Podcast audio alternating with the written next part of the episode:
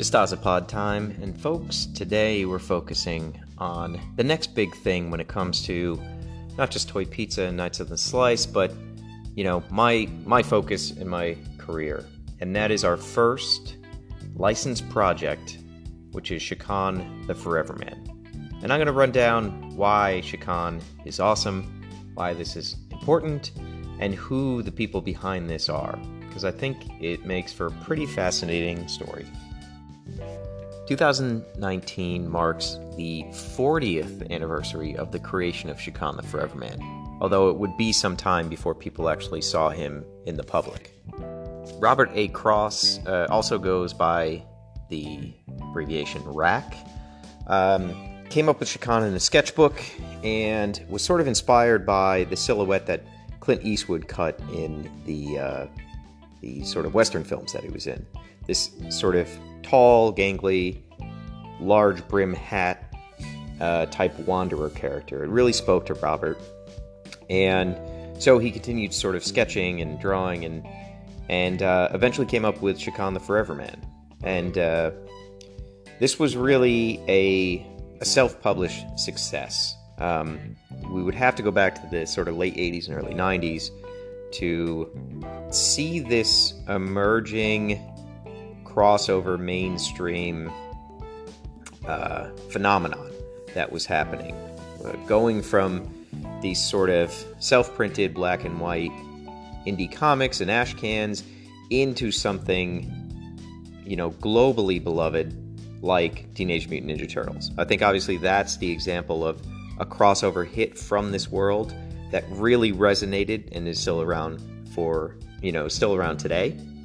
Uh, but there were a whole bunch of different satellites at the same time as, you know, Eastman and Laird were doing their Turtles book.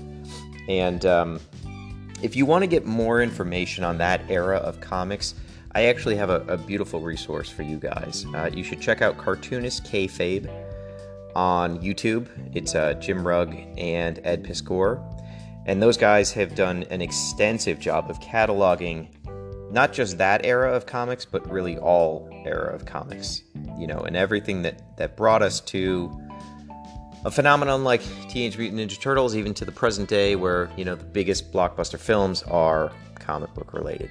So, um, really worthwhile diving into because it does explain a lot of the DNA behind where we are today as a society and where we are in pop culture.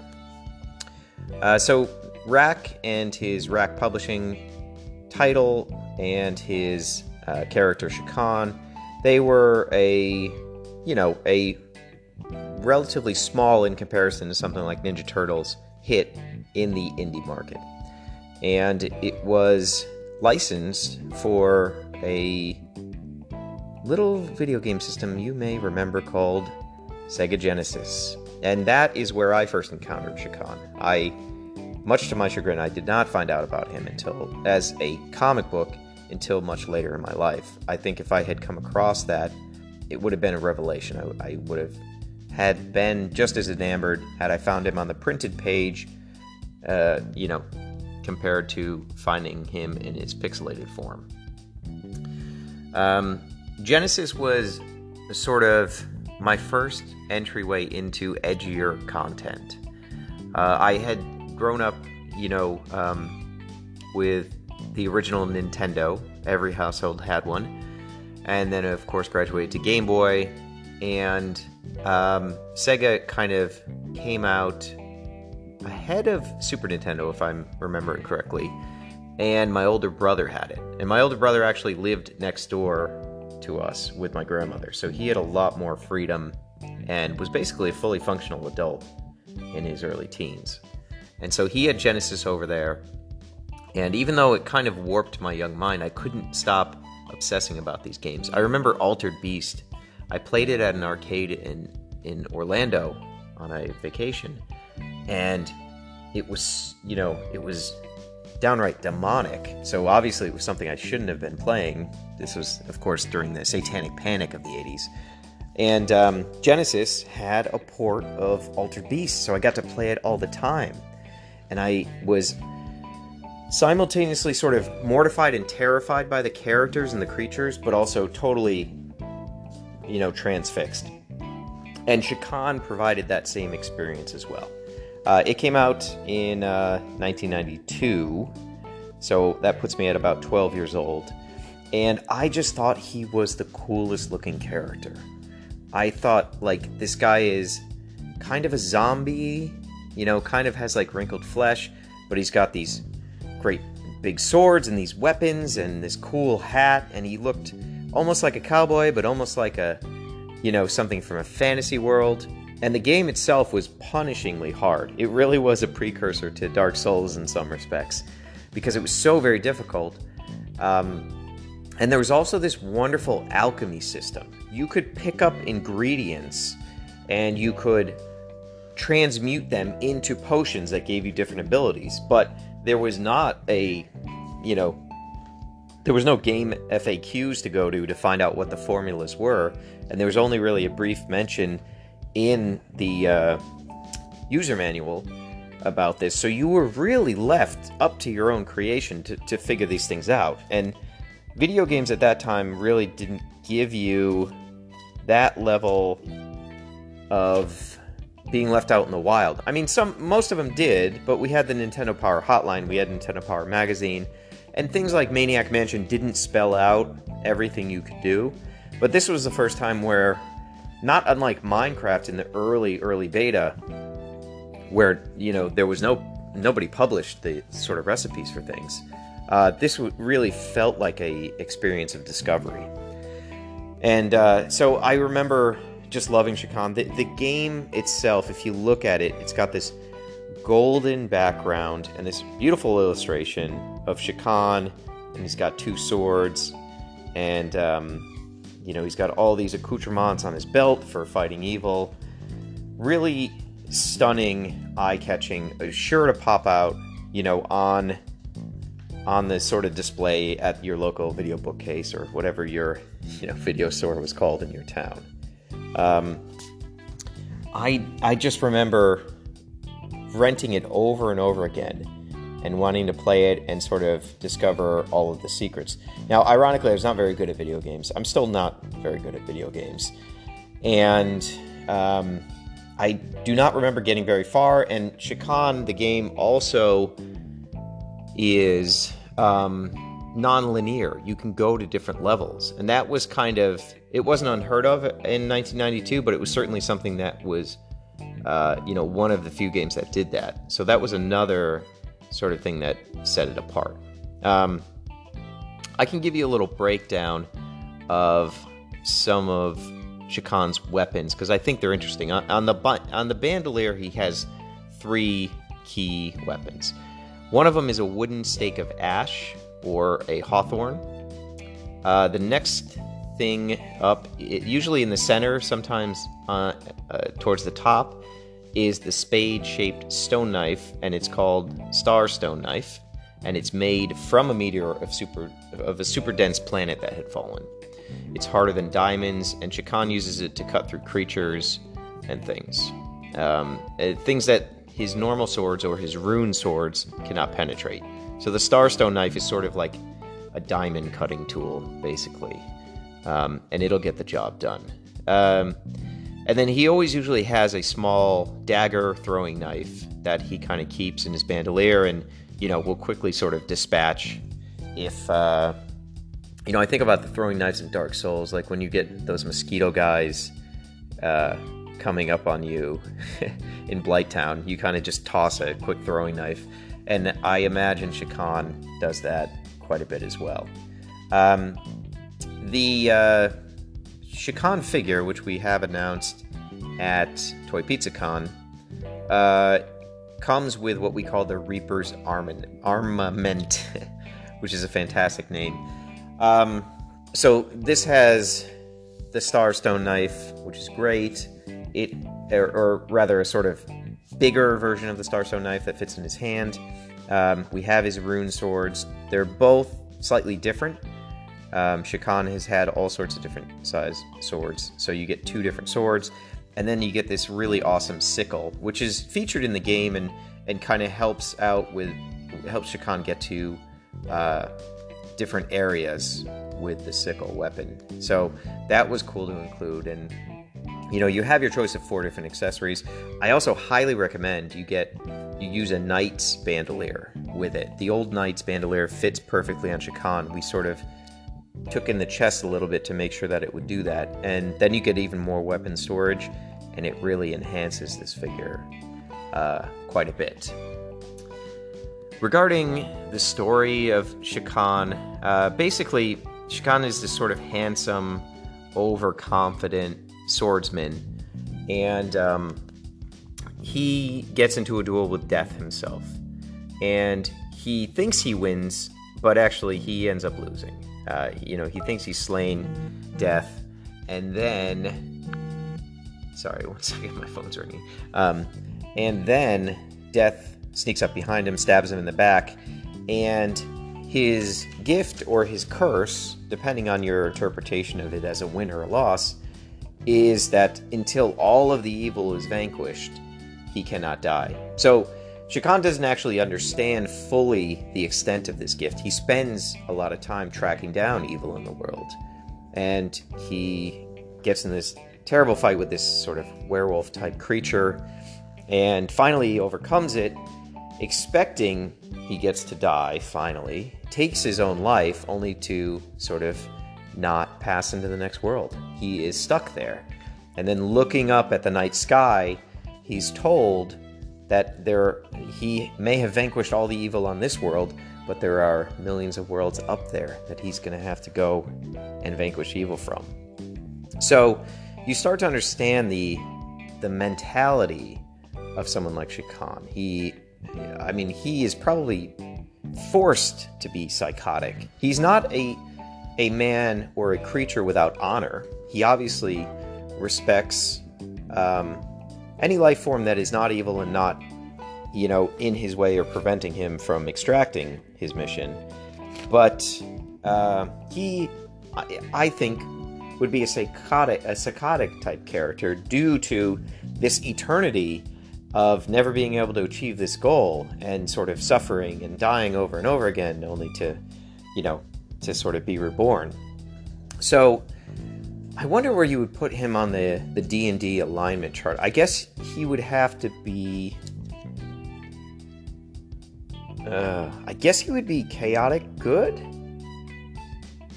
or or lawful evil. I'm not sure. I'd like to know what you guys think. Let me know what you think Chakan's alignment is based on what I've told you. Um,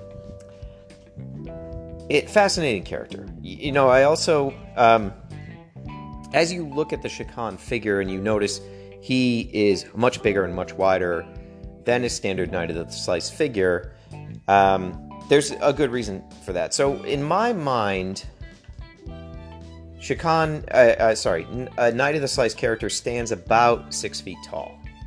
And that makes three and three quarter inch, true three and three quarter inch figures like G.I. Joe or Star Wars, those in my mind are about five nine. Knights of the Slice are about six feet tall, and Chakan in the world of Chakan is about six four. So I like having this sort of scale, and we're going to be introducing more and more figures that kind of play with this notion. Uh, you know, the focus of Action Figure of the Month 2020 is really going to be on having a heavy class, you know, having bruisers, have, getting to a bigger body type that still works with standard Knights of the Slice, but gives us a little more heft and characters that really are tanks and use their muscle. So this is, you know, the first iteration of this theme that's going to come into play a lot in the end of the year and into 2020. Um, regarding the project itself of bringing Chakan to life, uh, I don't know where the notion came to me, but I, I did find that RAK was active on Facebook. I, I don't know what I was doing, but I came across his name and I thought, oh, that's the guy that created Chakan. I think I maybe I must have been following like San Diego Comic Con announcements or something, and and I noticed that he was uh, setting up at San Diego Comic Con. So I reached out to him and I said, hey, I you know I'd love to come and chat. And uh, a lot of times when it comes to these old properties, the original creators don't have rights to them. And that's something that is that will prevent a lot of good licensing ideas from coming to pass. It they just have, you know, lost their rights in a deal. And Robert stated, you know, that he held on to the rights despite the Sega deal, and I, I thought that was fantastic. So, a year ago, exactly a year ago, as a matter of fact, because San Diego just San Diego Comic Con started. Um, I went to his booth, and the funny thing is, I recognized Robert's work in his booth, and he had he sets up at every show. I've gone into his booth a dozen times and never once figured out that this was the guy that created Chakan. I never saw his little Chakan section. Uh, Robert, you know, you would probably recognize as the guy who does all these custom trading cards. So he like hand draws popular characters and superheroes in his own style, and he puts them in plastic card sleeves, and he puts them up. And kids love this. You know, this is his present day product is really not for a guy my age, you know. Um, but I respect his hustle. You know, he is a working artist. He travels across the globe. And I, I sat there and watched all these kids come up and pick out what card they wanted, and they get Robert to sign it. And he has such a lovely sort of shorthand with all these kids and all these future artists and comic creators. I was really touched by that. I thought that was such a, you know, such an admirable quality to him. Um, so I basically gave him a couple of nights of the slice, and I said, "Hey, you know, this is what I make, and I have never, uh, I've never done a licensed product myself under this Knights of the Slice banner, uh, but I, you know, if you're into it, I can." give you a proposal and we can maybe find out a way to work and he was so easy about it and so enthusiastic. And, you know, I, I quickly brought the idea to Doughty, who, unlike me, knows all of RAK's artwork, has been following him and collecting his comics since the early days, and, you know, was 100% on board to kind of make this happen, make this a Glyos enabled figure. And, you know, we've really been toiling for the past year in, in secrecy, more or less, uh, with this project. Um, so now to kind of give you a layout of all of the people involved that, that made this happen, uh, you'll find it very interesting because RAK Graphics, you know, Robert's company, employed, gave the first job to so many of the creative heavyweights that play in the toy world. You know, James Groman, who is the sculptor of the Chakan figure, who was the creator of Mad Balls, or the sculptor of Mad Balls, and uh, Barnyard Commandos, and BC Buddies, and all this, all this wonderful lines, and who is a very in-demand vinyl artist today. Uh, he got his start working for Robert, and so, uh, sorry, just getting a thousand messages right now.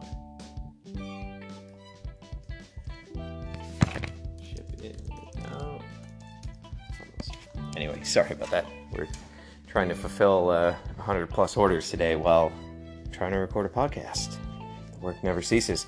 Uh, so, James got his first job, or, you know, one of his earliest jobs working for RAK, and uh, then went off to, you know, have this illustrious career in, in the toy industry and really break into the designer vinyl uh, world in a big way. So, Robert told me he was close with James. I had met James a few times and chatted with him. When I brought it to James, I was like, Do you want to do the sculpt? He was really happy about it. Now, James is used to working on a very large scale. He's not a guy that works small, so there was definitely a learning curve there. But he produced a fantastic sculpt. Um, Doughty sort of took James's sculpt and got the engineering right, got the fits right, tweaked it to where it needed to be, and really ensured that the final product was perfect. Um, Aaron Archer, who many people know from his time running the Transformers toy line at Hasbro, uh, he contributed this really beautiful art and also did a small comic strip uh, that connects the worlds of Chakan and Knights of the Slice. That that's really what I think is one of the most interesting parts of this. Knights of the Slice, of course, has established multiple dimensions and the ability to travel between different worlds and things like that, as has Chakan. So it made perfect sense that these two warriors would meet. And so we are doing a carded version of Chakan. Uh, that will be available at theyetee.com. I'm going to talk about them in just a moment. And um, on that card, on the back, you'll be able to see the comic that Aaron Archer did that tells how these two classes of warriors sort of intersected and worked together.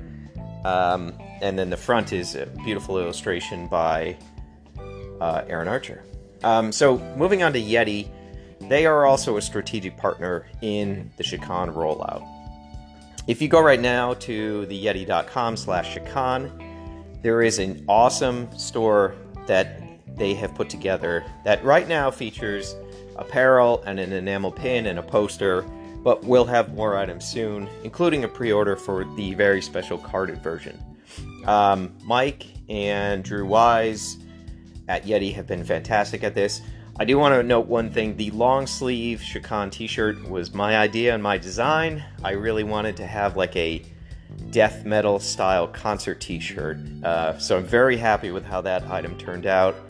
I hope you guys like that as well. Um, Yetee everybody at Yetee, and especially Mike and, and Drew, huge gaming fans, huge retro gaming people, and really big fans of Chakan. And it's nice to deal with people that I don't have to explain what Chakan is. You know, they, they know it, they loved it as much as I did, they were the right age at the right time.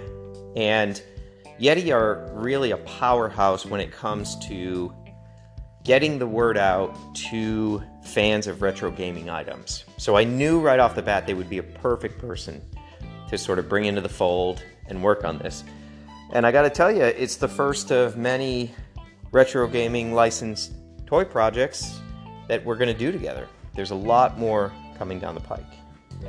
Uh, I also want to shout out Wayne Lucy, Lucy, Losi, Wayne Losi. Um, another heavyweight that was at Hasbro for a long time. I think he headed up G.I. Joe or Action Man for a while. Um, he did a lot of work for the Superman films for Mattel.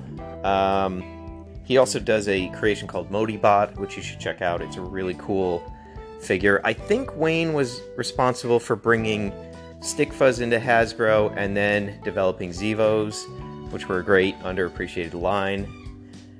Uh, really, really nice guy. And Wayne is a master at 3D, and he did Chakan's weapons, and he made them so fantastic and so great. Um, we really couldn't have done it without him because we had a, a great physical sculpt with Chakan, but we needed the weapons to be right. And uh, Wayne made that happen. So we thank him for that. We thank Yetee. We thank Aaron Archer. We thank James Groman. Uh, Erwin Papa, also our, our guy. We love Erwin. He did a fantastic, I know I'm saying fantastic too much today. I haven't actually had coffee yet, so just bear with me. I'm trying to ease up on the amount of coffee I drink in the day. Um, he did a fantastic, god damn it, why do I keep saying fantastic? He did a uh, fair to Midland uh, poster that I love dearly, and I think we're to do some prints of, maybe with a foil effect or something like that. So thank you, Erwin. Um, Erwin also did some sketches of Chakan early on. I got to see if I can pull those up. Those were, dare I say, fantastic. Um, I'm trying to think what else you need to know about Chakan. Uh, I, to me, this is just an all-around win-win-win of a project. I like the idea of being able to put some money into Robert's pocket. I like that, you know, there's so many of these comic artists that are out there still hustling, still setting up at shows, and they may never get a second burst of visibility, you know? Um, you should really watch the cartoonist kayfabe interview with Tim Vigil if you want to get an idea of what the reality of being a comic artist is, especially one that's, you know, about 30 years into the career it can be a bleak picture. And a lot of these guys will toil away in oblivion without people ever knowing who they are, what they created, or seeing their art on a bigger scale. And frankly, they're happy to do that. You know, they are really true craftsmen in that respect. But I like to be able to give a bigger spotlight to things that got me excited as a kid and get me excited now. And so this is a feel good project for me. Um, I can't wait until we roll out all of what we have planned for Chakan. And uh, if you guys want to support Robert further, you can buy stuff from the Yetee store and or go to Robert's website, which um, I'm going to say we intentionally used 1990s technology to recreate a uh, early early internet era website. I'm just going to play it off like this is an intentional marketing angle we're taking here. Because when you see the site, it is really like visiting a time capsule. But he has uh, all his books there. You should absolutely pick them up. Supporting these artists is really crucial. And you're giving money directly to them. You're not, you know, you're not giving money to the shareholders of Amazon or, you know, the Walton family. This is going right to them. So it's uh, it's feel good capitalism. What else can you call it? Um, so that's it. Uh, you guys are fantastic. and uh, thank you for listening to my screed and rant about why Chakan the Forever Man matters. So the only thing left to say is pizza out.